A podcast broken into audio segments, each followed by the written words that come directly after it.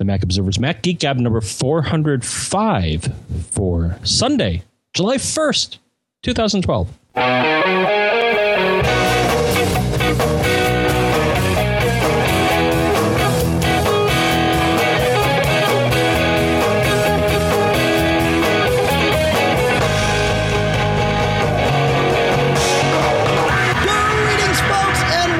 To the Mac Observer's Mac Geek Gab, the show where you send in your questions, you send in your tips. We try to answer your questions for you to the best of our ability. We provide some tips of our own. We have some fun with a little segment called Cool Stuff Found occasionally. And together, the goal is learn a little something new each time we get together. Here it is Sunday night, and I am Dave Hamilton from Durham, New Hampshire. John F. Ron in Fairfield, Connecticut. Why are we doing this on Sunday again? Oh, you you have something now. You're you're. I'm, I'm accommodating your need to do something tomorrow, right? That's right. Yes, I have a, a, a gig at Pedro's house at five o'clock tomorrow. I, I don't know who Pedro is, and I don't even know where his house is, but but I know that I need to be there, and it's about an hour away. So that's why we couldn't do the show in the afternoon. Lisa needs the studio in the morning to to do the work she needs to do. And so here we are on Sunday night to make sure we get this out and don't make you wait, because sometimes that happens. And I don't like that when it when we when our schedules force that. And with the way the week is going to go and July fourth coming up, it's all just going to spiral out of control anyway. So here we are on Sunday night again, which is um, the well, the second time in a row. But but it's, you know, it's our old happy hunting ground from seven years ago. Seven years ago, man, we were doing this on Sunday nights. That's crazy. That's um. It's been a good seven years, so that's good. Gazelle will be the sponsor of this show. We'll talk a little bit about them uh, a little bit later. Do you have anything to share before we dive into Fred's question here, John? Share on, on what level? Okay. Fred writes, uh, I am planning on moving from Windows to a new MacBook Pro that was just released uh, at W W D C. Before I ask a question, I need to give you some background information. I had my iTunes library loaded on an external drive uh, using the FAT thirty-two file system that was connected to my Windows computer. The Windows X P system hard drive went down and out. I installed a new hard drive with Windows X P, but I had a heck of a time getting iTunes to access the library on the external drive and give me my play counts. I like keeping track when I play songs. What is the best way on allowing the new MacBook Pro to access the iTunes library without losing play counts? Should I use an external drive or load the iTunes library on the MacBook Pro? I have a W D Passport, which has the N T F S file system, which I could use. I understand that one of the external drives may need to be formatted under macOS, uh, under H F S plus for Mac, for the Mac. I have a set up a small network for the home office that I could possibly use as well. The other systems are WinXP.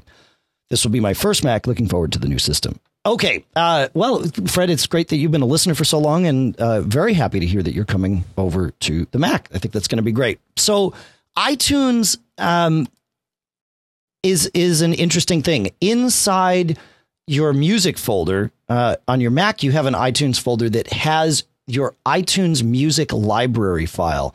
And that's the one that contains all your play count information. And then there's a folder in there called iTunes Music that typically contains your music if you haven't relocated it to another drive.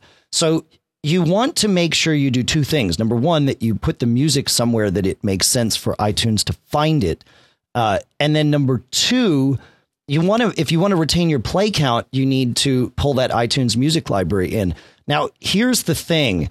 Um, your Mac, it's going to be, an, if if you had your music in the iTunes music folder proper on your Windows machine, uh, then moving your an iTunes folder from your Windows machine to your Mac and replacing the kind of the, the stock one, the empty one, if you will, on your Mac, it would totally work just fine. However, because you have your iTunes music somewhere else, this could get a little hairy. iTunes knows to point to your music folder location uh, by the name of the drive. And I'm not sure how that's going to work migrating. Maybe, John, you have some ideas about it. But it the easiest thing, if you have the room on your Windows X P machine, would be to move within iTunes. And we'll give you the steps to do this, to move everything back to the iTunes music folder and then copy the whole iTunes folder over to your Mac. That would be the easiest way if you have the room. Um, and the steps to do that would be going into iTunes, go into the uh, preferences in iTunes. And uh, the first place you're going to want to go is advanced. And you want to change your iTunes media folder location to your local drive. Uh, this is on your Windows machine. Then you want to go to the file menu, go to library and say organize library and choose the consolidate files option. That will take everything that's on the external drive and move it to the internal drive. And once you've done that, now you've got an iTunes library that's sort of all self-contained and you can move that easily to your Mac. Otherwise, it's going to be kind of tricky and you're going to have to play fi- when you play a file for the first time on your Mac, it's going to say, how do I I can't find this file. Where is it? And you go and find it on the external drive that you've now connected to your Mac. And then it, it'll ask you, do you want me to use this drive to find other files? But you might have to do this a half a dozen times before it sort of gets the the gist that everything is over there. But that's also possible, but it gets a little more squirrely. John, do you have any thoughts on this? Because I'm going to get in the weeds soon, if if not. Well, no, uh, just to comment on one of the... Um one of the weeds, but uh, no, I checked this out. So yeah, everything you're saying is correct. I don't have, really have much to add, but I did want to look. I'm glad I got to it right. Verify that play count. Well, the thing is specifically, or or one mm. of the specific requests here was play count, and I did find it. So it is in the file called iTunes library dot x m l, which I believe is present under either version, whether it be Mac or P C. I'm actually firing up a V M right now to make that's, sure that's the case I, on Windows. But cool. yeah. I think it is, but but you'll you'll let us know down the road here in this show if it's not. So that's good. But then using an X M L editor, which you can use B B Edit, you can use anything. I think I used um, uh, P-List Pro, I think it's called, uh, which is a, specifically a P-List, uh, very nice. Uh, is that what it's called? Yeah, I'll find it. But uh, okay. But no, I have a program that uh, spe- specifically can parse these. But anyways, no, it showed me a key. So, so what happens is in the iTunes Library X M L is an entry for every track of whatever you have, as far as I can tell. And uh, stored within that structure in X M L, or it's pretty much text, is a count called play count. So as long as both people can see that file, then you're going to maintain this value, because it sounds like that's important in this case. Interesting. Okay, that's good to know. You know, um, I, I did something that actually normally falls into your world, John, is I looked for a knowledge base article about this, and I found one. And it actually, uh, and we'll put, of course, it in the show notes. It's iTunes, how to move your music to a new computer. But there is a very important thing that it suggests that uh, thus far neither one of us has mentioned, and that is the Windows Migration Assistant. And uh, and that actually may be the magic answer for you here. So, uh, oh, because so it imports. Out. I didn't know if it had the level of gran. You know, I was thinking that in the back of my mind, but I, I don't know if it has the level of granularity to just import iTunes stuff. Mm. Yeah, you maybe might it does. Be, I, actually, yeah. I think that article. If you look at that article, I think it does actually have the. Um, it has screenshots. If okay. it does, no, again, I thought that because, yeah, I mean, for, for, in general, what, what what was in the back of my mind when reading this question is, oh, well, if you're migrating from a P C to a Mac, then of course you want to use Migration Assistant, which uh, fairly recently acquired the ability to import Windows stuff. It didn't used to be able to do that. It was just from another Mac. Right. When did they introduce that? Was that one or two versions ago? Was that was that Lion or was that before Lion? I think it was Snow Leopard. But yeah, you're right. It's okay. Relatively new and I always forget about it. So, um So I'm glad we didn't forget about it this time. So that that might be, uh, you know, another thing. We'll put that link in the in the notes there, too. Cool. All right. I think we did well on that one, John. Moving on to uh, to question number two here. I think so. Yeah, maybe right. uh, finish starting up, but I'll, uh, okay. I'll I'll I'll inject uh, the comment when it's ready. Awesome. Perfect. Uh, John, not you, listener John, writes, a while back, you talked about your use of your Gmail accounts with Apple Mail. I do that, but I have a problem when trying to delete email. It always comes back. Is there any way I can have Apple, the Apple Mail app delete the mail from the Gmail server without having to open up my browser? Yeah, there, there is. Um, and it can work. Again, it's always important to remember that Gmail and I M A P are kind of two fundamentally different things, but they've done an admirable job of making it work uh, as long as you work within their, their realm. So it, it the first place to check is to go in onto the web into Gmail uh, and you got to go to the settings um, option in Gmail, which you start by going to the little gear that's sort of in the upper right, but not all the way in the upper right, because then you'll go to your Google settings as opposed to just your Gmail settings. But get yourself to your Gmail settings and then go to the forwarding and I MAP tab and uh, forwarding and pop slash I MAP tab. The pop thing is still there. And in there, you want to make sure that the option auto expunge on is the one that's checked and, and or, or selected. Specifically, you don't want auto expunge to be off. Uh, what this means is when you mark it as deleted, it will just delete it. And, and that's that. So that's that's number one. Number two is you need to make sure that your Mac and Gmail both agree on the, using the same trash folder, because when you delete a message from your Mac, all it does is move it to a it, whatever folder it has decided is trash. And it may get this wrong out of the gate. Gmail uses a folder, an I MAP folder, or what it what it advertises as an I MAP folder called trash. Apple Mail by default will use a folder on the I MAP server called deleted messages. Uh, you you you definitely want to to have the two of them agree on this, and you do that. We've got some instructions that will that will link to an article that we wrote a couple of years ago, but but it's still relevant here. But uh, but you do that by finding the folder uh, in Mail that Gmail is going to use uh, as trash. Highlight that folder, and then go to the mailbox menu and choose Use This Mailbox For. And then select trash. And you, you also want to do that with drafts, sent, and junk is there. Don't mess with junk. You want to do that differently. Uh, we'll, we'll we'll link to the article where we talk about kind of how to manage all of that stuff. But that's uh, I think that's going to be the magic answer there. Any uh, unless unless of course I have something to add. I so the other place. Well, the other place you want to look is in within Mail app in the preferences in the accounts section. There's going to be a list of all your email accounts. And I'm looking right now at my Gmail.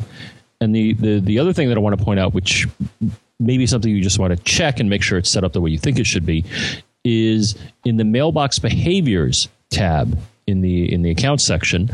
There's a section for the trash, and there are a couple of checkboxes that I think are pretty interesting. Move deleted messages to the trash mailbox, store deleted messages on the server, and here's my favorite, permanently erase deleted messages when, and you can either say never, when they're a day, a week, a month old, or when you quit Mail. So, which do to, you uh, which do you use there, John? I say move delete. I, I have both boxes checked, so I say move deleted messages to the trash mailbox, store deleted messages on the server, and I say delete it after a month. Okay, to me, that's I, I do exactly the same thing on one of my Macs, the one that I consider my master machine. On every other machine, I leave the boxes checked, but I the permanently erase I set to never, and that way I know there's only one Mac that's going to be deleting messages. So that's my thought. But I think Gmail will actually, in theory, delete things from its trash box after a month anyway. But but so um, anyway.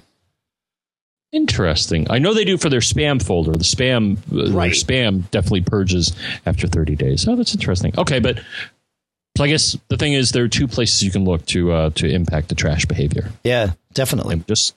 Mention both. Yay. All right. What's hey, next? Woo-hoo. All right. Uh, moving on to Jim. Uh, and let's see if I can find the right Jim out here. We have a couple of Jims. We actually have a couple of Jims, and we have like three questions from three different people named Robert, which I think is, I love that when that happens. All the Roberts I know. No. Um, actually, you know what? I'm going to check this, this trash thing, because now I want to know. Uh, yes. Gmail says messages that have been in trash for more than thirty days will be automatically deleted. So bear that in mind. Uh, if if you do do exactly what we just told you to do, and you are moving trash messages to Gmail's trash folder, uh, know that they will go away in thirty days, even if on your Mac you have it set to never. So that's important. So actually, mm-hmm. you could set it to never on all your Macs, and presumably Gmail would take care of it. That would be oh. my guess. So, you know, it's all good right. stuff. All right. We're ready to go on to Jim here, John. You betcha. All right. Jim writes, I would like to boot to Lion on an S S D, replacing the D V D drive in my MacBook Pro thirteen inch, and still use the data from the main hard drive uh, that runs Snow Leopard. From the limited information I have found in my internet search, it seems possible.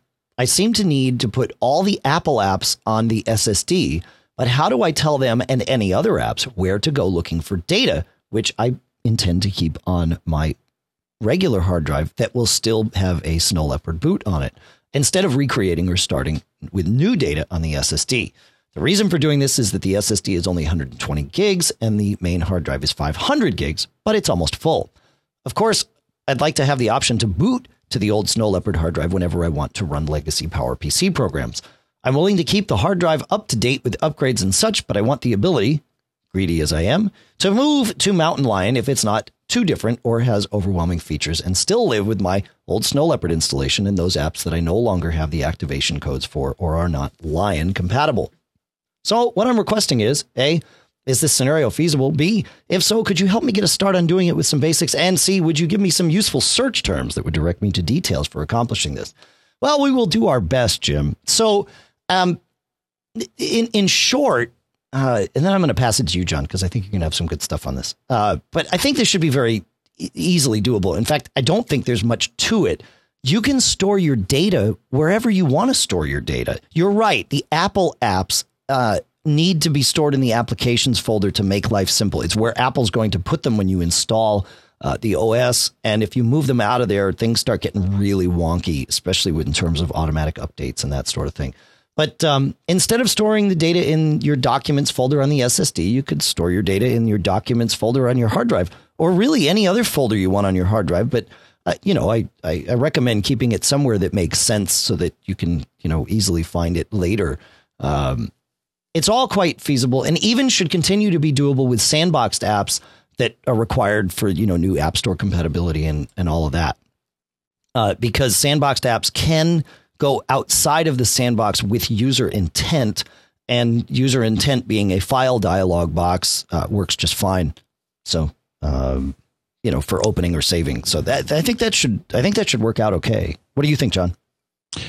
I'm wondering if you want to go a little farther with this. So, so for what I can gather reading this question, the intent is to put two hard drives in this machine. Is, right. that, is that what I, I got? Yeah, and he with? wants to keep, well, yeah, he's currently booting to Snow Leopard. He wants to put an S S D in, but really it doesn't matter what the, the media of the drive is for this particular question. He just wants to have two hard drives, one that boots Lion uh, and, and one, the old one that boots uh, Snow Leopard. That's right. Okay, but let me suggest a few things that I'm wondering if it would make sense to do.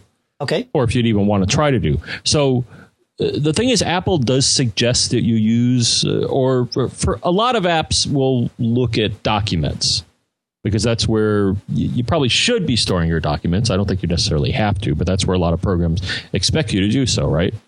Right. Yeah, it's the first place they look. That's right.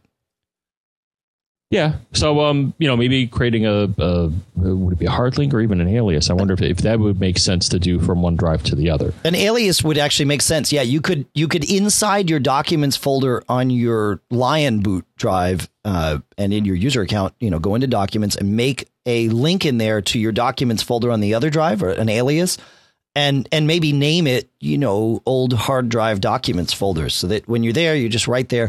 A- actually, an even better place to put it, John, would be mm. in the favorites, uh, you know, drag that over, uh, yeah, right, yeah. to the favorites on the side, so you can just choose it really easily right there. And you don't even have to go to your, you know, your S S D's documents folder. I love using the favorites. It's like, you know, it's a, it's poor man's default folder, right? But you could also actually, default folder would be a fantastic thing, because you can set that by app and you can tell it, mm. no matter what, you know, start me over here. So that would actually be, yep. I would I would definitely use default folder. In fact, if you're not using, whoever you are out there, whether you're doing something quirky, not quirky, but something out of the box like this, or living in the box, uh, the box is a much better place to be when you have default folder. We love that. Oh, I've been using that forever. Yeah. Yeah, I've been using it. Yeah, since so O S nine or whatever. Yeah. So here's the other option. Now, I don't even know if you want to do this, but it just occurred to me. It's just something you want to try, is that if you go in your account settings and advanced options, you can change your home directory. Now, I'm talking. Now I realize I'm talking home directory, not just documents. Now, I wonder if that You know, no, I wouldn't do I, that. I've with, never tried to do that. You know, I should, just to see what it's all about. Like, would it make sense to change the home directory to a boot to a driver that's not the boot driver? Can you even do that? I would. I wouldn't do it only because you've got. You can. You can put it anywhere, and it actually makes sense okay. for people that have really small S S Ds to have a okay. home directory okay. somewhere else, but not with two different O S's accessing it as its ah, home directory. Uh, uh, uh, uh, right. That could. I mean, you know, you're on your own, truly. But hey, you know, if you yeah. have a problem, ask us. Just a thought, because I know we've talked about this window and it has warning in red letters. So, you know, changing anything here could could, could instigate disaster. That's right. Yes, that's right.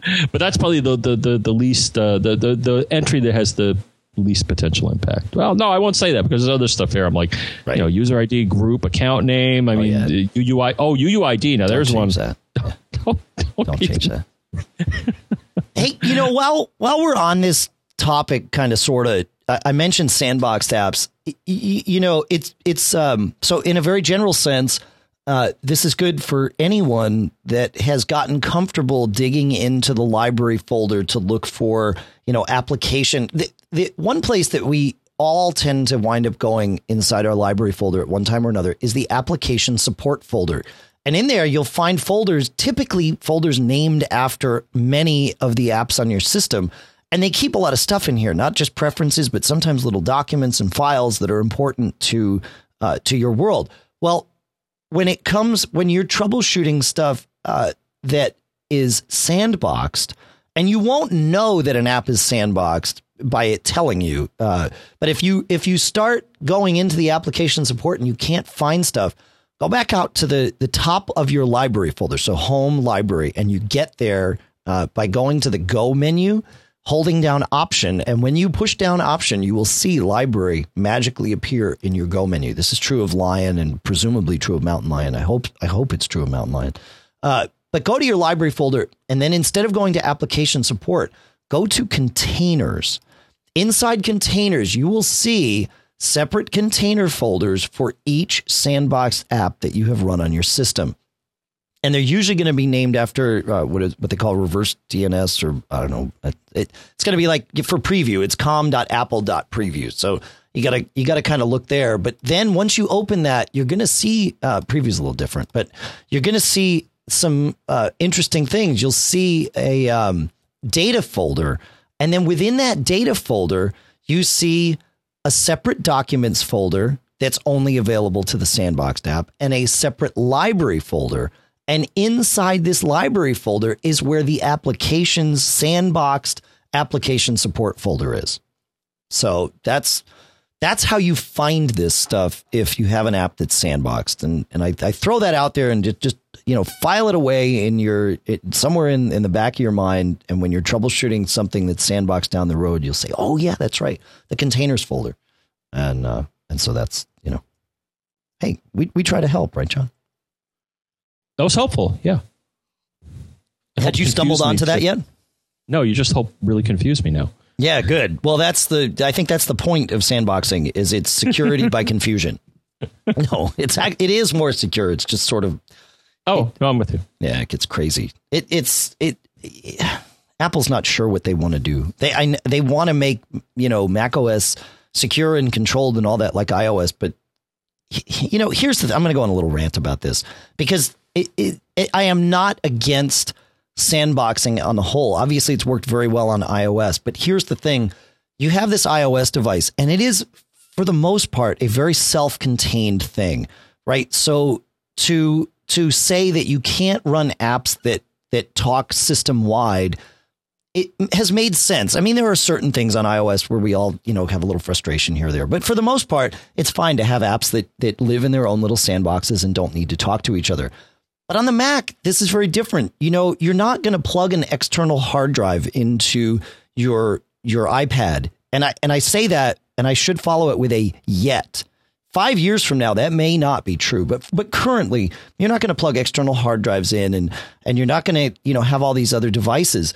But on your Mac, you you're going to do that. And one thing that is a notable uh, glaring omission from the Mac App Store is any sort of hard drive utility.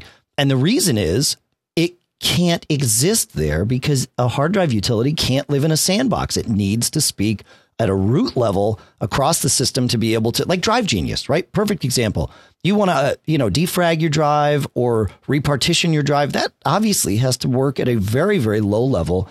And the sandbox completely omits that. Another great example is something like mail tags, right? Or, or mail acton or default folder, for example, right? These things need to impact lots of different apps. Text Expander is now out of the Mac App Store because they, they found it too frustrating to live inside the sandbox. It doesn't work. So it's, um, you know, but all of these things use Apple prescribed A P Is to get their work done. And yet, you know, you still can't live in the App Store. So it's a weird sort of, it's a weird thing. And I'm not sure where the magic answer is. I get what Apple's trying to do, but it's, um, you know, there there are great apps out there that we all need at one time or another. And Apple understands that we need these. And yet they can't live in the Mac App Store because of Apple's restrictions. So it's it's we're at a weird spot. Be interesting to see where this is two years from now. Right, John? Sure. Do you have any thoughts on that? Have you ever tried a G-Connect? A G-Connect?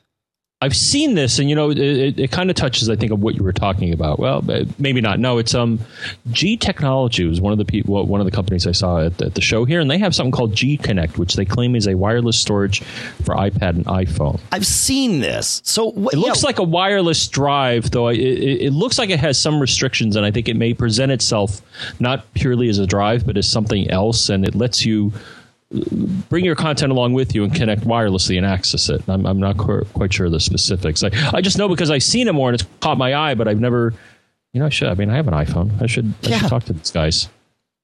I mean, it doesn't really address your issue. Yours is more a, a you know, implementation or, or security thing. No, but the fact that this product exists speaks to the, at least, you know, at some level, demand for st- external storage for your iOS device. And if the iPad and the MacBook Air, you know, merge, or or there's some, if the iPad keeps growing, and it will, you know, it's going to get faster. It's, I mean, it's, you know, obviously it's a product that, that Apple's ha- having success with. So they're going to keep iterating on it. And, and it is going to get to the point where you want to do th- other things with it. And, and that's where it really, you know, you can only do the things that Apple has prescribed for you to do, and you live in the box. And that will get frustrating. So that's, yeah, no, that's, that's interesting. Yeah, you should check that out, man. All right. Where are we? Uh, I'm going to talk about Gazelle, our first sponsor today. Gazelle is uh, the, it really is the best place to go if you need to sell your old Apple devices, be it an old iPod, an old MacBook Pro. Maybe you went to W W D C or didn't go because you couldn't get a ticket, but you did get online and order a new, you know, Retina MacBook Pro. And now you got to figure out what to do with, uh, with your old one. Well, go to gazelle dot com, plug in the model number, choose the thing from the list, tell it, tell them what condition it's in, and they'll tell you what they'll pay you for it. And then if you like that, say yes, and they'll send you a box. You pack the MacBook Pro into a box, ship it off to them. All of this at no charge to you. They'll inspect it, make sure it matches the model and condition and all of that stuff. And then they'll send you a check. They'll either PayPal you the money, or they'll they'll send you a check, or they'll give you an Amazon gift card, I think. Uh, but they'll get you your money and you're done and you're good to go. You didn't pay to ship it to them. If they get it and they say, hey, this is different than what you uh, said it was, or it's in a different condition, they'll give you a new quote and they'll say, OK, based on what we have here, it's either worth less or more than what we originally told you. And then it's up to you. And if you say, yeah, yeah, you know what, that number's good by me. If it's more, probably great by you. Uh, then they'll send you your money the same way. If not, they'll ship it back to you and you're out nothing, no cost to you.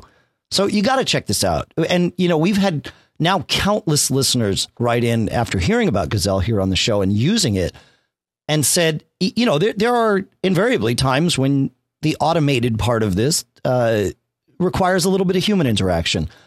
And all of you have told us that the people there are fantastic to work with and have always worked to quickly solve your problems and get you what you need. So really, even if you don't have anything to, to sell, it's kind of a fun thing. If you got some time to kill on the internet, go to gazelle dot com, pick a device that maybe you don't use a whole lot anymore.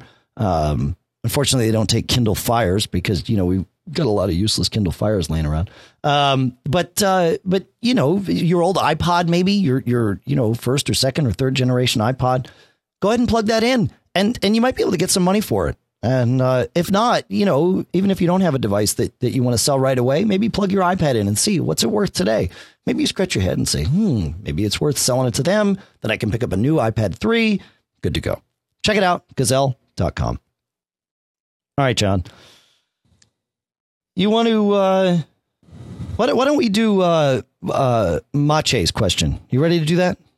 Am I, am I throwing yes. you too far off here? All right. No, I am. I'm ready to go. Oh, you want me to read it too? Okay. Well, I do. Yeah. yeah, yeah let me get that up. Sort of the idea. I've been Whoa. talking a lot. You know, I did my rant. I did the ad. So now I, you know, I want to take a break and enjoy a sip of tea. All right, here we go. I think go. I have the answer to this. The, awesome. the, uh, I, I think you'll like the discussion because uh, yeah, I found something unexpected. Hi, John and Dave. I, hi, John and Dave. I have a problem with iTunes ten point six point three in O S ten at ten point seven point four. When I launch iTunes, its window is not in the center of the screen, but located more to the right and bottom. I can drag it back to the center of the screen, close it, and launch again, and the window opens correctly. But when I restart my Mac or launch it the next day, iTunes, the iTunes window opens decentered again. How could I force iTunes, the iTunes window to remember its position after reboot? Now, this is weird. Um, now, he's talking Lion, and you know what, Dave? I found where this is stored. Now, I thought I knew where this is stored. Yeah. And it's funny because I, I, as I started poking around online, I, I found different suggestions for where you want to look for where this data is stored. Now, I thought it was stored in my preferences folder in com dot apple dot itunes dot plist. Right. But I couldn't find it in there. But it was funny because when, when I would make changes to the window position, it would seem that not that file, but the one that we just talked about recently, the iTunes library dot x m l file, it looked like that got updated. So I'm like, oh, I wonder if it's in there. But then I finally, and how did I do this? I, I think it was the tip that, uh, willing to, of course, but it, it's a good general tip in that you can do a find operation. And as long as you change the qualifiers in the finder's find operation to say include system files, you will see system preferences. So what I said is, and actually I think this is kind of clever what I did. So it's like, all right, you want to search for something that date last modified is in days, weeks, or hours. Or, or no, I think it's months, weeks, or days. I'm like, oh, that sucks. Well, because that's a level of granularity. That, uh, so I'm like, you know what?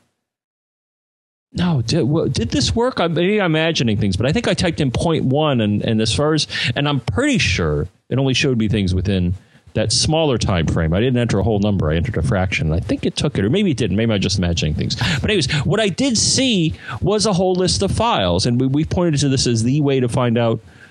Uh, it's it's one way to find out what pref files or plist files were modified when you fiddle with an application. So then you can look inside of it and or find out what it is so you can delete it.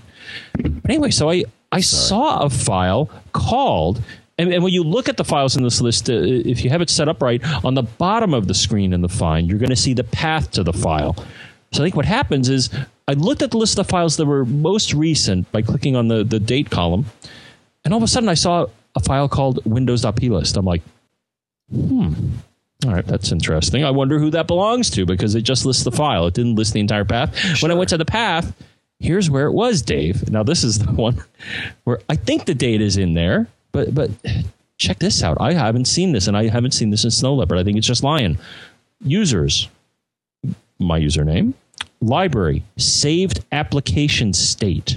Yeah. com dot apple dot itunes dot saved. And that's a folder. And within that folder was windows dot plist. And I'm like, you know, I'm almost positive they changed this. I, I did not look in my Snow Leopard installation, but I'm almost positive they stored it in two of the files that I mentioned before, which is either the library dot x m l file, iTunes library dot x m l, or the, the com dot apple dot itunes dot plist. Is that the right order? I think that's the right order. Yeah. Yeah. Um, and the company comes before the name of the product. But I was like, I thought it was there. You know, I think it is still there in in um, Snow Leopard because I, I can't find this folder called app saved application state on my Snow Leopard machine, just my Lion machine. So right, I think because because Snow changed. Leopard doesn't have those. You know what that folder's for, right? And this is why this makes me scratch my head Th- that folder. Well, I think that's window positions. In the Windows P list, I think is window positions because I couldn't find that data well, in another file. Saved. Yeah, you may be right, but but saved application state is where it mm. stores what windows were and what files were open when you quit the app, so that you have that that seamless restore, right? Where you, you double click, you know, you open up an app and it opens all the same files that you had the last time. Right. That that's what that saved application state is. And actually, from a troubleshooting standpoint, if you're having a problem where every time you launch an app, it's trying to open a file that's that's damaged and you can't get it not to, you go and blow that folder away inside saved application state and it won't do that. But it's possible that iTunes is storing window positions in there. That's kind of weird. It's not you're not supposed to, but uh, or maybe you are. Maybe maybe maybe, in fact, that's exactly what that's for.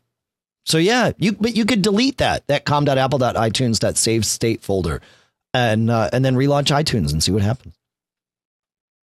I mean, the other thought, though, a lot of people said it didn't work would be, so make a backup of this file, but com the, you know, the preference, the plist file or preference file that I talked about. Yep. Delete that and see if, uh, you know, something weird with that. Do yeah. not delete the other file I talked about, even though it seems to be touched every time you launch it, which probably makes sense. But yeah. iTunes library dot x m l, don't delete.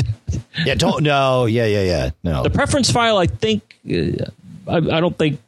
Yeah, because all, all the important data is stored in the iTunes library, not in the plist file. I think it's very minor, you know, the stuff that you find in the, yeah, well, the, the preferences dialog in, uh, right, for setting in iTunes is what's going to be in there, but nothing, I think, earth-shattering. Well, again, right. just make a backup before you, you delete it. Yeah. Or make a copy of it with a different name. So, cool. All right, John, I'm going to fast forward to Mac Geek Gab four oh seven, which would be the next regular show that we do. Um, and, and the reason I can do this is because we're constantly iterating on, on how we do the show. And as many of you know, we have a live stream uh, that you can listen to when we record the show at mac geek gab dot com slash stream. But we also have a chat room there that is going to get better. Uh, but uh, but there are some people out in the chat room.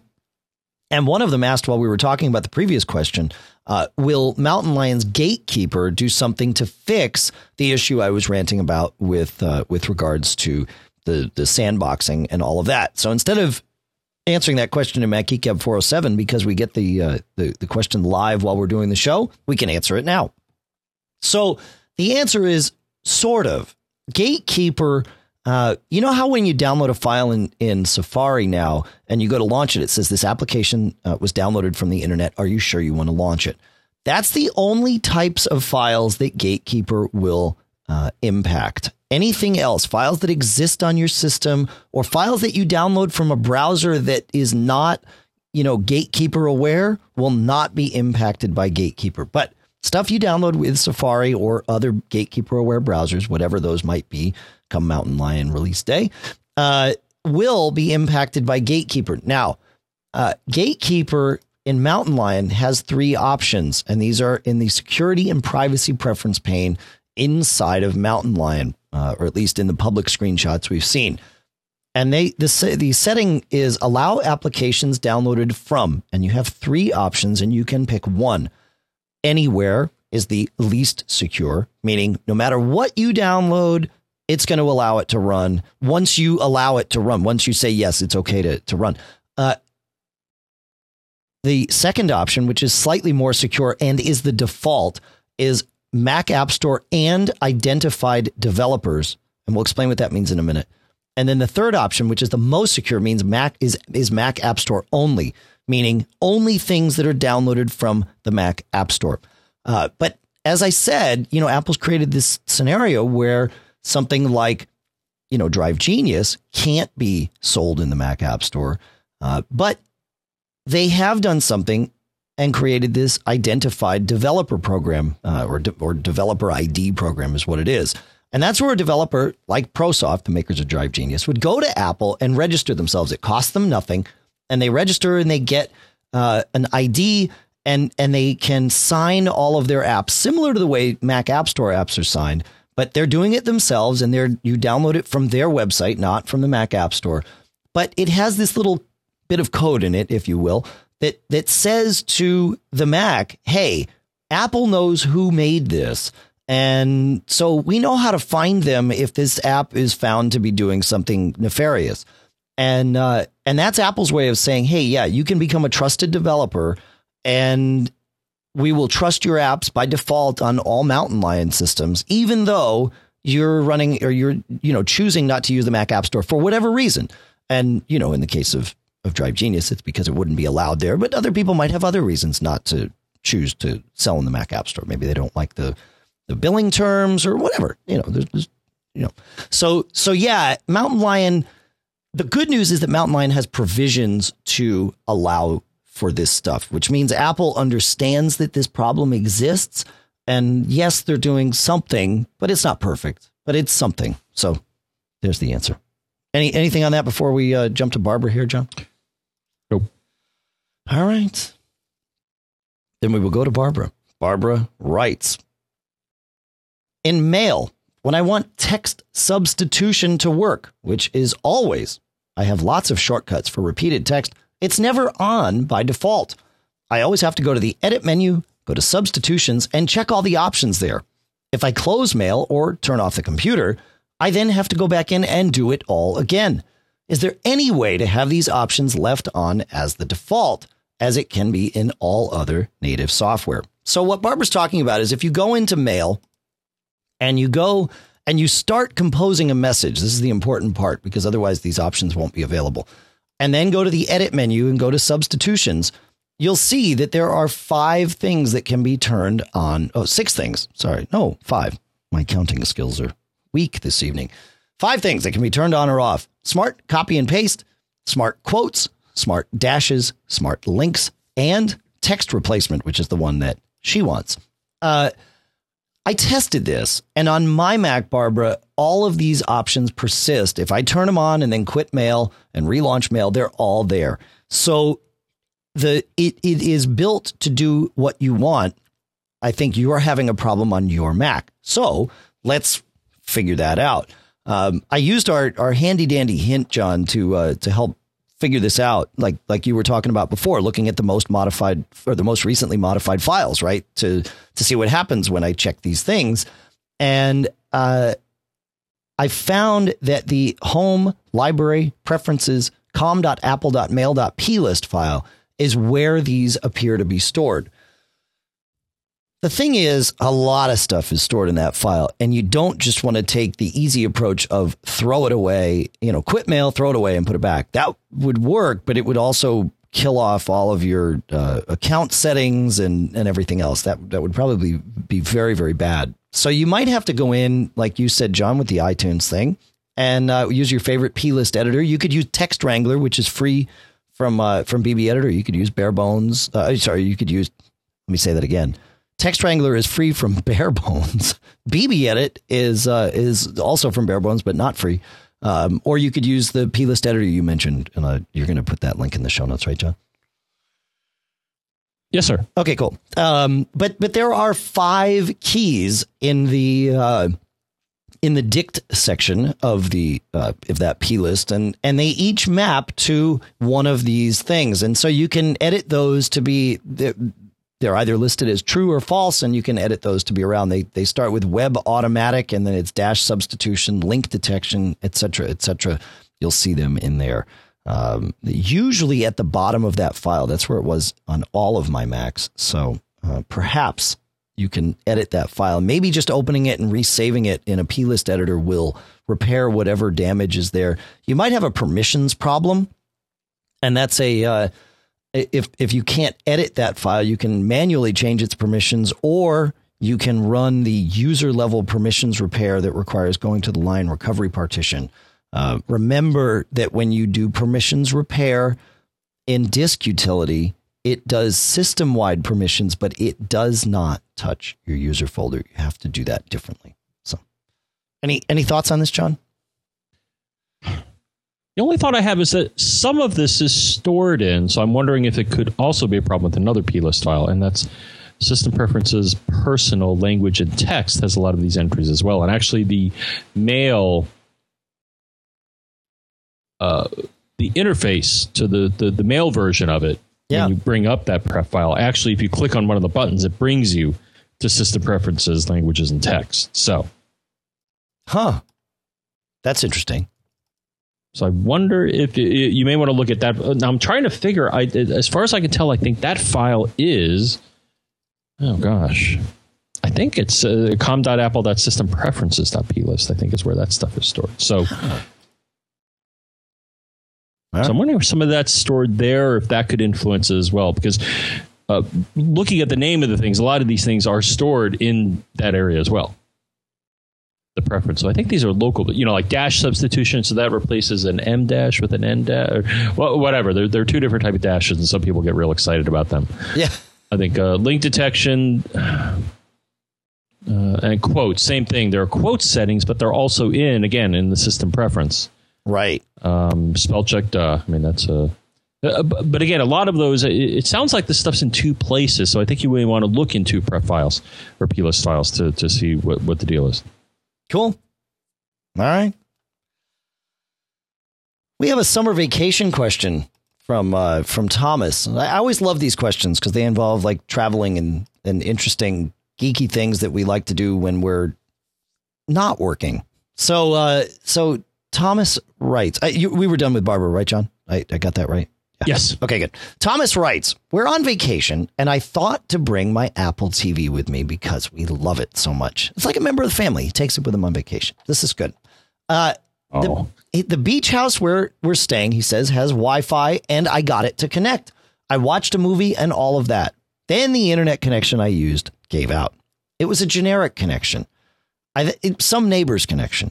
Then I tried the actual account from the beach house and found that when you log in, you get a web page and you have to check the box to accept the terms and conditions and then click the OK and then it works. And when I do that from my iPad, it works just fine. The question is, how do I connect through the Apple T V without having the ability to check the box and click OK? When I use the generic, you know, grab the signal from who knows where, that's not working now, presumably because they either lock down the network or the range just isn't quite good enough. All right. So. Here's the thing. Given that the Apple T V doesn't have its own built-in web browser, you can't do this. Uh, you need something to authenticate for you. And and so, you know, my thought was at, you have you, you need to put a router of some sort in between uh, that grabs the signal from the wireless connection and then shares it wirelessly, but distributes its own addresses. So that when what, what you want to do is essentially create a second network off of this, and you need a router to do this.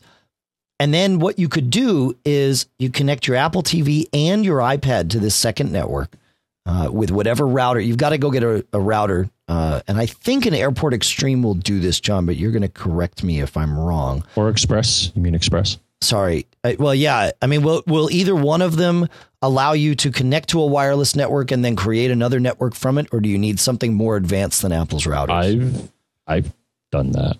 Yeah. And you put it in, share an internet address and okay. it acts as a. Uh, yeah, because I say we were suggesting you want you don't want your individual devices to be what's approaching this network. You want your airport.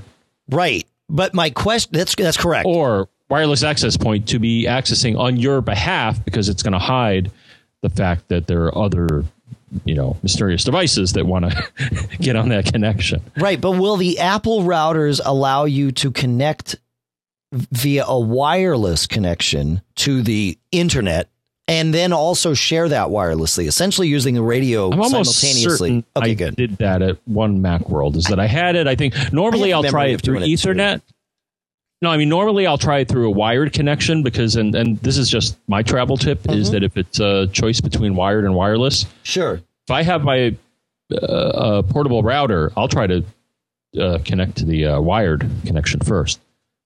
Yeah, of course. Well, of course. Working, of course. Then because typically it's probably going to be faster than the, you know, train wreck that is most hotel or, you know, public Wi-Fi. So. Sure. Yeah, of course. Of course. Yeah, I think you're right. I have. Yeah, I have memories of doing this in a hotel. So and and OK, so good. So so that's really the only way, because then, yeah, you could use your iPad to authenticate. And now that's going to authenticate everything, or it's going to authenticate on behalf of your router. And then anything connected through your router should be able to get online.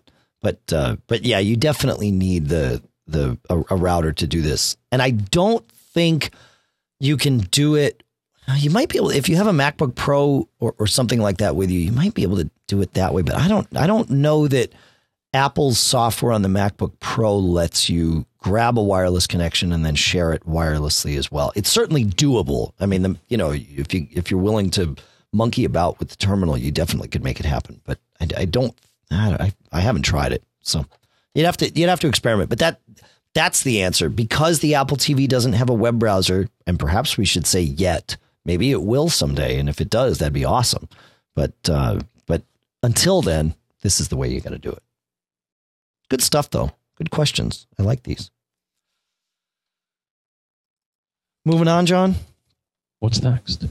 Uh, we have a question from Robert. I said there was a couple of Roberts here. We're going to get to a couple of them so- shortly. Robert says, I got a new Mac. I couldn't hold I got a new iMac. I couldn't hold out anymore for Apple to update them.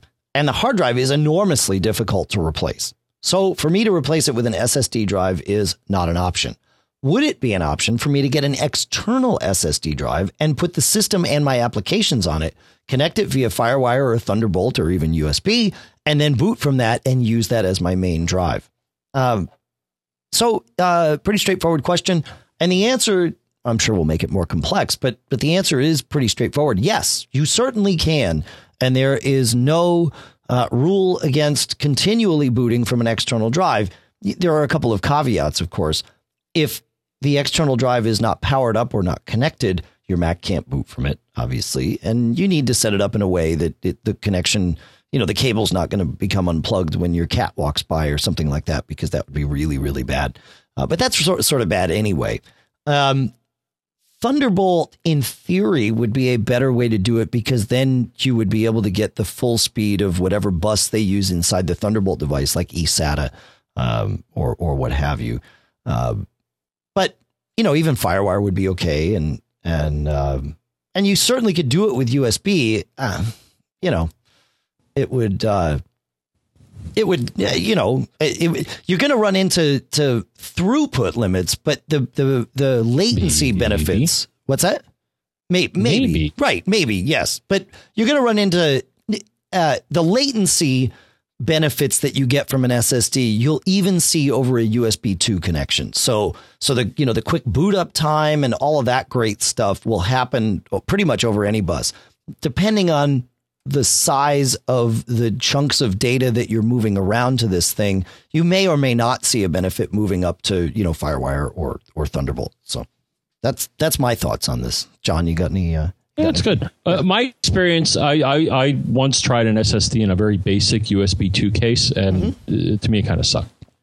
I didn't like it. Uh, it you, you just, the thing is, you got to look at, first, the nature of the interface and just the, the relative performance. So U S B one, forget about it.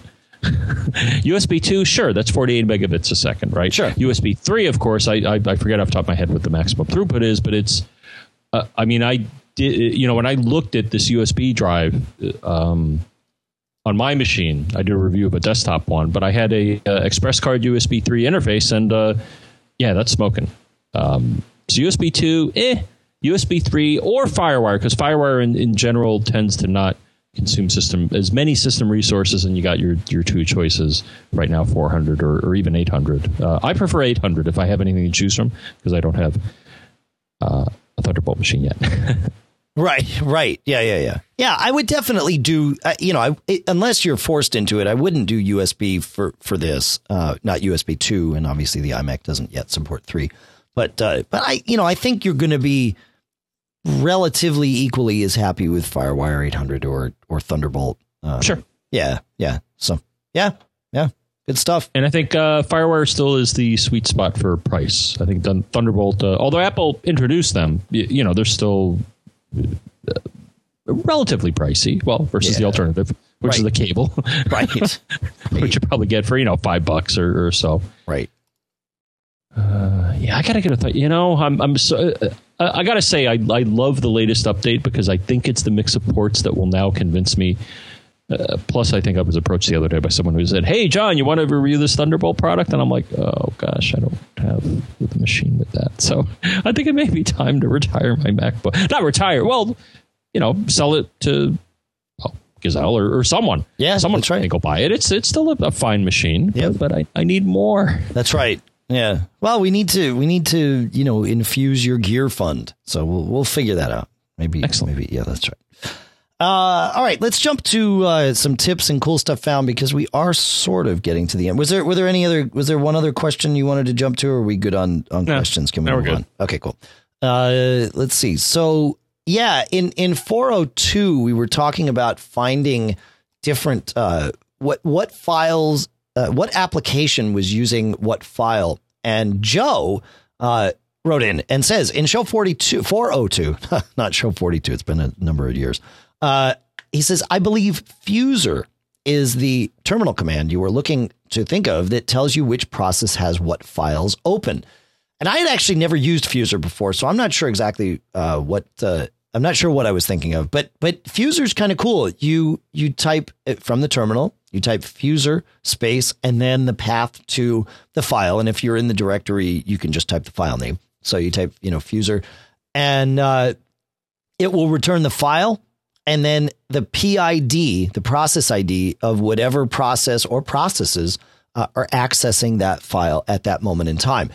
From there, kind of, the, I think the easiest way to find the process, I, the, the name of the process associated with the I D would be to just run activity monitor and look at the P I D column. And you, in fact, you can even sort by that and then uh, find the process. And then that'll tell you what uh, what has it open. So fuser, F U S E R. So uh, awesome terminal command. I can't believe I've never stumbled into it before. So thank you, Joe. Did you know about fuser, John? Or is this new to you? Is this new to both of us? Absolutely not. Awesome. But you have to. Yeah, you got to put a uh, uh, name of a file after it. No, I was just trying right. it at the command line. I right. tried it on a file that didn't have any process. So okay. I think, yeah, it does a. I, well, I think it does a grep through uh, some other list, right? I'm uh, thinking. Yeah, it, probably. I think it's a script. It's going through a process list and saying, okay, anybody own this file? Ah, it's you. Okay. Hmm. That's what it does. I wonder. I mean, it's well, it's I mean, it's a binary program, right? Uh, fuser, mm-hmm. at least in Lion. Oh, I, you know, I, um, I upgraded. The, we're recording this show on on the Studio iMac, which is now running Lion, and I completely ignored all of the advice that we've given over the years. I did a backup, sort of. I didn't do a clone backup, so I ignored that piece of advice. And then uh, I did just did like a normal upgrade to Lion, straight to ten seventy-four from ten sixty-eight. I did not do the migration thing. I didn't follow any of the advice that we have Uh, shared with people and learned the hard way. Uh, and so far, actually, it's okay. It seems like jumping straight to ten seventy-four was way better than jumping to ten seven or ten seventy-one. So perhaps they've fixed some of the upgrade issues. I did it on two machines. No. Yeah, two. Lisa's machine, too. Her MacBook Pro over at the house. So maybe. Nice. Yeah, I just I just tried this. So I type fuser and then the name of one of the text files that I have open in text edit. Yeah. That's part of our show. Show notes, and it listed the name of the file, and then it did a colon, and it spit out a P I D, which I went into uh, uh, Activity Monitor and looked up the P I D, and it's a preview, which is uh, certainly a it's great. program that could open P D F files. But yeah, it lives in uh, user bin, so I mean, it's just a, it's it, it's not a, it's a it's a binary file, I believe, right? If I try to do a more on it, oh, it's a you are right, it's a Perl script, dude. Huh. Oh, look at you. It, it, it just when I ran it, I'm like, you know what? This, this has to be. Yeah. So I'm sure what it's doing is part is, is doing a uh, it's similar. Using, and actually, it's using, L, it, it's using L S O F as the. And then grepping uh, on that. Uh, yep. Pretty much. Wow. Wow. I just amazed myself. Nice call, dude.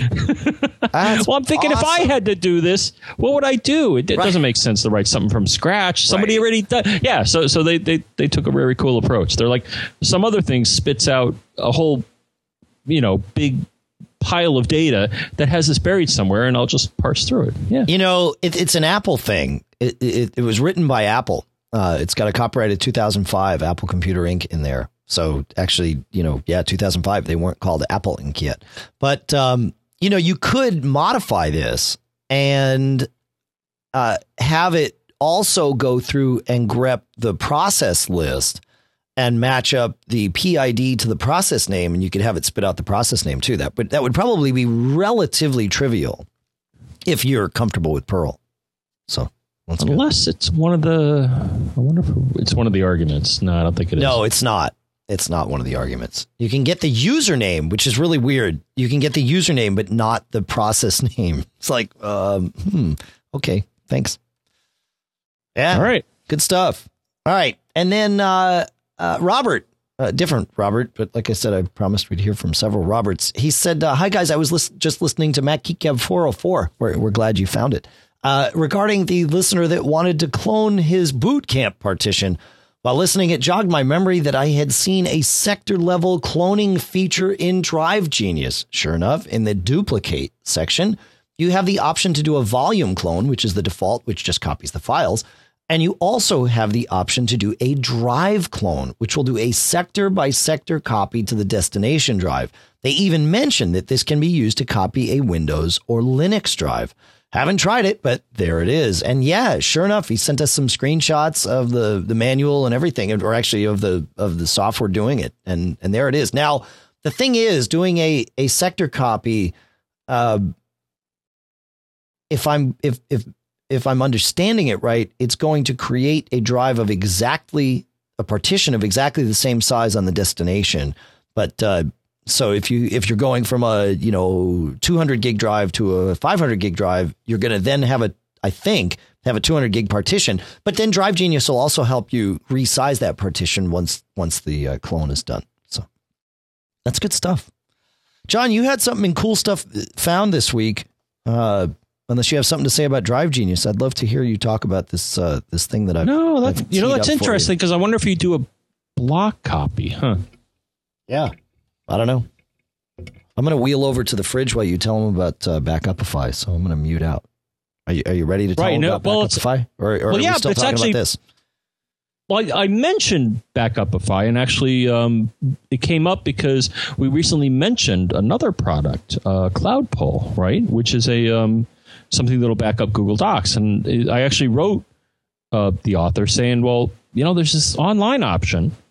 And I guess this is the cool stuff found is that there is also a tool online that does this. Um, and so my question was, well, what's different? And I, I think essentially at the highest level, the, the difference is that uh, CloudPoll stores the data locally. And what I'm going to mention is a service I came, I think they had some sort of, uh, I don't know how I found out about it, but somebody told me about this, some promotional email saying, hey, try this, but it backs up uh all sorts of accounts to their servers. Okay. So this is the primary difference here is that, yeah, if you're not on the cloud or something, uh, yeah, you're not going to get your data, whereas uh, CloudPoll, of course, stores it locally. So that's one thing. But right now I have it. It does uh, occasional. It may be several days before it does this. But right now I have it back up, uh, and it's a free personal account, back up my Twitter account, my Facebook, my Flickr, and my LinkedIn. And then if you go online and you say, oh, by the way, um, can you send me all the data that you backed up? It'll do that. And it also supports. Now, I'm looking here, the other things that they support. So they support some of the Google apps, uh, Picasa, uh, Blogger, and something called Zoho, at least in the class of account that I have. So it doesn't. I don't think it stores every, at least the class of account uh, I have doesn't store everything. Sure. But it's, it's kind of neat. It basically, you know, authenticates itself to whatever server it is, and then just sucks all the data down, stores it on the server. And I think it's a nice thing because I, I think they have a enterprise offering and some other, you know, pay uh, offering. So, you know, this is to get you comfortable with it. And uh, w- when I have had to, one time I said, you know, send me my Twitter feed. And it's like, yep, there you go. So uh, very nice, I think, to have a uh, so you avoid the whole single point of failure thing. Sure. I don't know if I totally rely on this, but it's certainly an option to back up data from a lot of your social media apps, because how else do you do it? Yeah. Yeah. I, yeah. I, I don't know how else you would do that. I like I, I got to check this out. I was I was glad when you uh, when you sent me the email about it. So that's good. All right. Uh, let's see.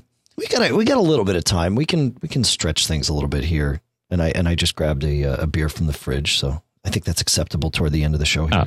So here's here's here's what they got. So so to close them out, go. Two gig storage is free, a hundred ten gigabyte and five accounts is uh five bucks a month, and then okay. Unlimited storage, twenty five accounts. So this is probably good if you manage something for a company. Uh, I would think we're a small business. Uh, that's twenty bucks a month. Wow. So. Uh, hey, if, if personal two gigs, it, it, depending on what you store, how much stuff you store, maybe maybe that's enough. In my case, yeah, I mean, especially Twitter. I mean, that's just text. Maybe my other things like my, my Flickr. I mean, that that you know, pictures could probably exceed that pretty quickly. But right, right, yeah, of course. Cool. All right, the uh, the next thing in cool stuff found comes from listener Puma, uh, and that is a in, an interesting uh, online app again called Contacts Extractor, and it's at e e email dot net, and it says uh, you can you can point it at your Gmail, Hotmail, A O L, and uh, a couple of others, and it will go. You got to give it your login, so you know. And the same with Backupify, right? You know, you gotta you gotta trust that this service is is uh, allowed. Right, it use. logs it. It asks for your credentials to log Correct. in, so it can do a backup. Yeah, That's right. so. yeah. So, uh, but it, but it will it will go and get uh, contacts uh, from both your address book, but also it will go through all of your email and pull contact information out of every email you ever sent or received. So, uh, so you know, an interesting. Interesting place to uh, to save all that stuff. So you can check that out. Contacts Extractor. It, you know, I can see that being valuable, right? No? Sure. Yeah. Well, especially right. since it goes just beyond what you can do already through, you know, like address book. Yeah. Right. Right. Yeah, exactly. Exactly. Um, what else are we talking about here? I found something interesting. Uh, and I actually need to refresh my memories. We, you know, we have uh, we have stuff that tends to sit in cool stuff found for a while before we have time to mention it. And I found something called Restore Me Not that someone turned uh, turned me on to. And it, uh, it it's actually relevant because we talked about Lion's window restoration feature. Uh, but you might not want a certain app. So instead of digging into that saved application state folder, you can run Restore Me Not. Uh, it's a pref pane, and you can use this to turn on or turn off window restoration for a given app. And uh, I believe it is free. So uh, it's at restore me not dot info, which is uh, that's where you find it. It's a little pref pane and it, very, very simple. It just shows the list of apps that window restoration is uh, disabled for, and you can pull things in or out of this list. And, and actually this is even better than, than going and editing that folder. This is a kind of a permanent setting. So instead of mucking around with the terminal, you can do it right here. You got anything else, John, or is it time to, uh, time to wrap this one up? Wrap? You bought wrap? Uh, well, I don't think we're going to wrap this time around. We'll let the band play. That will be our musical interlude. How do you like that? M G G wrap. We got to think about that. That'll be your project. Nah, I already got enough. You already gave, gave me another one. That's I right. Well, you get the chat room thing more. going first, and then you can then you can write the M G G rap. uh, feedback at mac geek gab dot com is the address to which you can send all of your correspondence to us. Email, obviously text, pictures, screenshots, videos, um... cupcakes. I don't know. I don't know how you email cupcakes, but you always say you like cake, John. So that's good. Or pie. Yeah, I did. You know, I said feedback at mac geek gab dot com. You absolutely said feedback at mac geek gab dot com, not mac geek gab dot com at feedback, because that's backwards. That's right. So don't do that because it won't work. Well, I don't know what it'll do. Don't, don't, you could try it. You could try it. It won't work though. It, it, it might work with a, uh, an exclamation point in there, the bang sign, but I, but I don't think so. What? Well, that's how it used oh, to be, right? You, you set a bang path, right? And, and it was reverse ordered. So you was know. it the DARPA, did they, or Bitnet, or somebody did it wrong. Yeah. Was it Bitnet order? I, I, I'm trying to think of the, what, what they called that. Well, it was, I mean, it was pre-email. The at sign was a big deal when that, you know, when that came out, right? Because you didn't have to, it was, it was the guys at, um, at, at, at B, oh, what the heck is the name of that company in Boston that, uh, where the guy invented email? My uncle worked there. He knew the guy. Anyway. You can send audio comments to us that way, but you can also call them in at two oh six, six six six, geek, which, John, is? four three three. Five? Five. Yeah, you bet your bottom dollar it is. You can visit the show notes that are lovingly handcrafted over there at mac geek gab dot com. You can Skype us to Mac Geek Gab, and that will go straight to our voicemail, and we'll get that just like we get phone calls, so feel free to use it. Anything else there, John?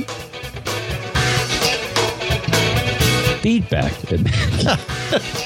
But we're back to that. Um... No, we got to move forward. Okay. Facebook.com slash Mac Geek Gab.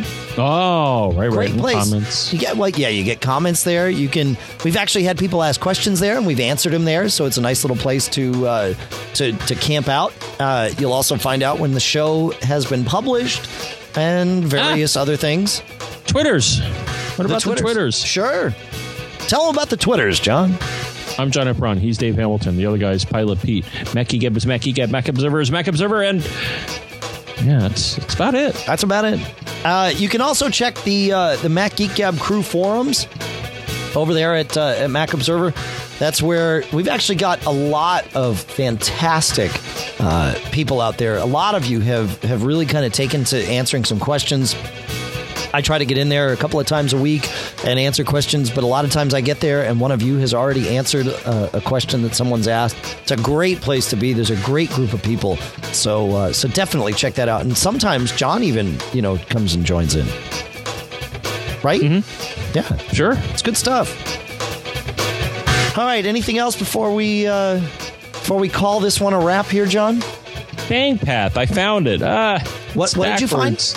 A bang path. Oh, the yeah. bang path stuff. It's all backwards. Well, yeah, that's the idea. Doesn't make any sense. No, it actually did make sense because what you did. Uh, what? No, let me explain. To, well, it went from uh, uh, highest to low. Yeah. No, I, I get why they'd order it that you, way. You'd say go from this computer to that computer to that computer to that computer and that user, right? You know, so you you you'd yeah. have to know the path though. Like right now, you just say, you know, feedback at mac geek gab dot com and your mail server figures out how to get it to us. That was not how it worked. You, the user, needed to know the path to get the email to us from your computer, which would be different from someone else's computer. And uh, and that's how the bang path worked. But, it, you know, the at sign was good. The at sign was chosen uh, because it was, you know, easy to find on the keyboards. It had nothing. It was not chosen because it, you know, it makes made sense with the at thing. It was like, you know, what, what would work on a teletype keyboard or something? And the at sign was there. So they were like, yeah, that's fine. Use that. Uh-huh. Yeah. Well, anyway. It's next to the bang, so it was easier to type that, for that's people right. who use the sort of thing. Right? That's right. Yeah. And the pound sign, you don't want to use that. So. No, that's right. I ought to pound you. Uh, we'd like to thank Michael Johnston from the We Have Communicators podcast. He converts this show to A A C for us and for you, and we appreciate that. But go listen to We Have Communicators as well. It's a great show. We'd also like to thank Cashfly, C A C H E F L Y dot com, for, for providing all of the bandwidth to get the show from us to you. The podcast marketplace includes B B Edit from Barebone Software, Text Expander four from Smile. Go check that out. And, of course, Gazelle. We will be back with show four oh five at some point on Tuesday afternoon because we want to get that in before the holiday, which is here in the U S Wednesday. So Premium Show four oh five will be there on Tuesday, and then we'll be back, uh, I think, Monday night, uh, whatever it is. We'll post to one of the aforementioned places. Until then, have fun. Don't get caught. Made up.